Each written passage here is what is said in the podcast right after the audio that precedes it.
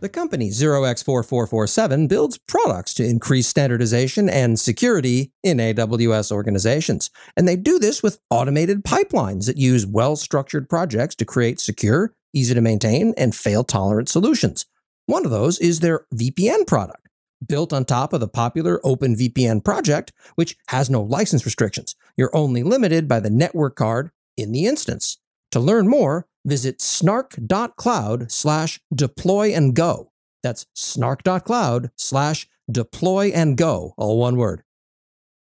I've gotten some flack recently for daring to suggest that S3's native features weren't a substitute for a thoughtful backup strategy. I'm not alone in this opinion. Andreas Wittig calls out that S3 versioning is insufficient on the grounds of three basic reasons accidental deletion, since you can delete all versions at the same time, malicious deletion, which hits the same problem, and at scale, recovery is going to suck for you. Now, he's talking about S3 versioning, but I would also say there are elements of this that MFA delete is also going to wind up causing for you. So let's be clear there, there's no panacea. I suppose that object lock might work, except then you will never ever be able to delete your data ever again. That's expensive and more than a little bit constraining for what you're doing, but all right. So let's figure out what you're protecting against. A common failure mode of backup planning is not having a clear understanding around what scale of disaster you're attempting to defend your data against. Accidentally overwriting a single file, losing access to your entire AWS account, losing an entire AWS region, all of AWS going down all three cloud providers deleting your data simultaneously, a determined attacker, possibly internal to your organization. There's a reason that AWS backup for S3 launched, despite its clown shoes pricing that costs more than the S3 original copy of the data that it's protecting. Yes, AWS offers a sarcastic number of nines in its durability design targets for S3, despite its SLAs not coming anywhere near that guarantee, but that's a design target only. I go into this in some depth uh, about a year ago in another post that I wrote called S3's Durability Guarantees Aren't What You Think. People have it in their heads, even now, that hard drives and computers are unlikely to fail at S3's scale and design. And they're right. Or if they do, we don't have to care about it. But the same people who claim on Twitter that this obviates the need for backups are also asking continually for an edit tweet button because they make mistakes whilst tweeting, seemingly without spotting the contradiction there. I can't speak for anyone else, but I plan to screw things up a lot. I fat finger buckets, overwrite files and objects with empty versions, and make a medley of other only funny to other people and only in hindsight level of mistake.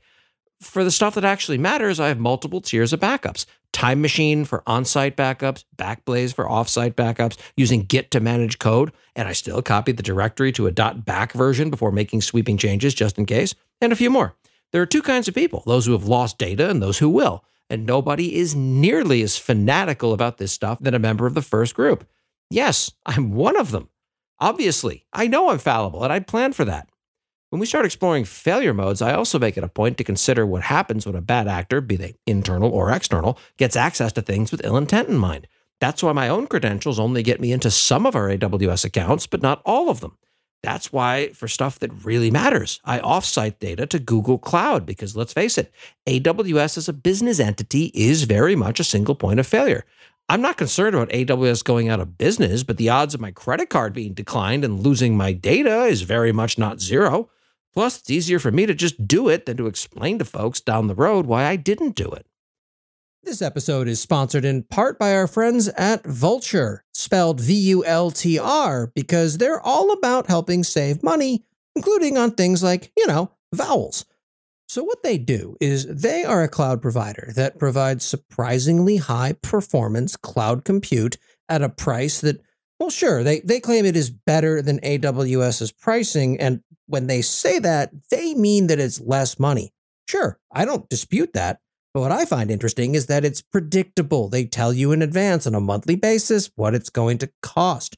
They have a bunch of advanced networking features. They have 19 global locations and scale things elastically, not to be confused with openly, which is apparently elastic and open. They can mean the same thing sometimes.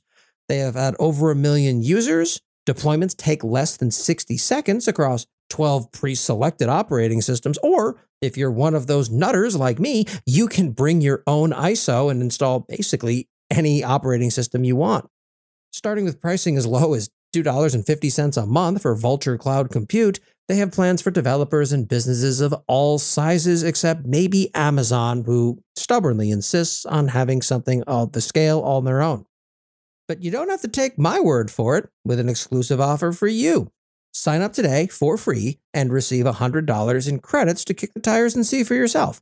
Get started at vultr.com slash morning brief. That's V-U-L-T-R dot com slash morning brief.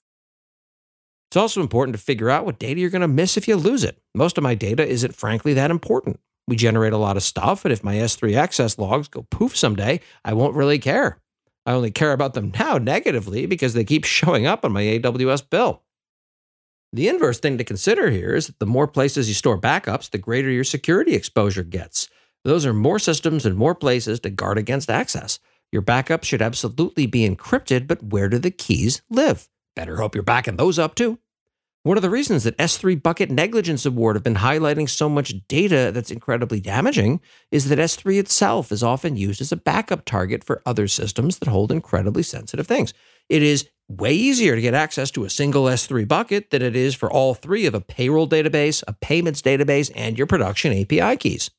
Now, let me be very clear here. I am not suggesting that S3 loses data. I'm not suggesting that it's insecure I'm not even suggesting that it's badly priced, and you're probably aware of just how rare that is. I'm suggesting that multiple copies of important data in different places was a mainstay of good operational practice back in the data center days when we had to worry about individual hard drive failures.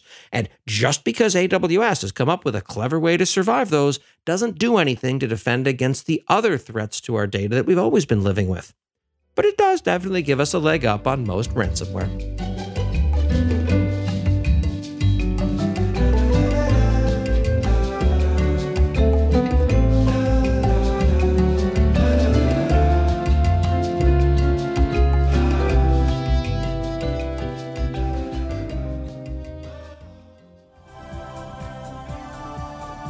This has been a Humble Pod production.